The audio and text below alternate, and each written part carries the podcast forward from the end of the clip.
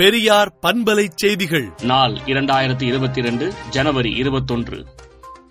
உத்தரகாண்ட் மாநிலத்தில் தீபக் தியாகி கடந்த டிசம்பரில் பேசிய பகிரங்க வன்முறையை தூண்டும் பேச்சுகள் குறிப்பாக சிறுபான்மை முஸ்லிம் சமூக மக்களுக்கு எதிராக பேசிய பேச்சு நாகரிக காலத்தில்தான் நாம் வாழ்கிறோமா என்ற ஐயத்தை ஏற்படுத்தியுள்ளது என திராவிடர் கழக தலைவர் ஆசிரியர் கி. வீரமணி அறிக்கை விடுத்துள்ளார். ஊரக உள்ளாட்சி தேர்தல் போல நகர்ப்புற உள்ளாட்சி தேர்தலிலும் கொரோனா தடுப்பு விதிகள் பின்பற்றப்படும் என மாநில தேர்தல் ஆணையம் தெரிவித்துள்ளது. ஒன்றிய மாநில அரசு சின்னங்களை தவறாக பயன்படுத்துபவர்கள் மீது குற்றவியல் நடவடிக்கை எடுக்கப்படும் என்று காவல்துறை இயக்குநர் சைலேந்திரபாபு எச்சரிக்கை விடுத்துள்ளார்.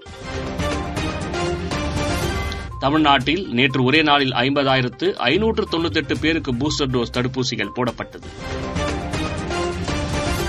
தமிழ்நாட்டில் கடந்த இருபத்தி நான்கு மணி நேரத்தில் புதிதாக இருபத்தெட்டாயிரத்து ஐநூற்று அறுபத்தோரு பேருக்கு கொரோனா தொற்று உறுதி செய்யப்பட்டுள்ளது.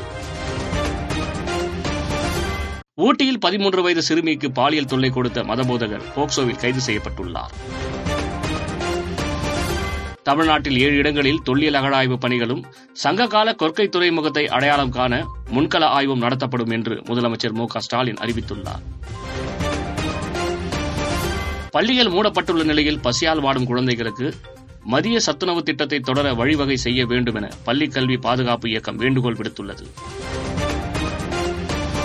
வரும் இருபத்தி மூன்றாம் தேதி முழு ஊரடங்கிலும் வழக்கம்போல் ஆட்டோக்கள் இயங்கும் என தமிழக அரசு அறிவித்துள்ளது. நகர்ப்புற தேர்தலை தள்ளி வைக்க கோரும் அனைத்து மனுக்களும் இருபத்தி நான்காம் தேதி விசாரிக்கப்படும் என்று சென்னை உயர்நீதிமன்றம் தெரிவித்துள்ளது.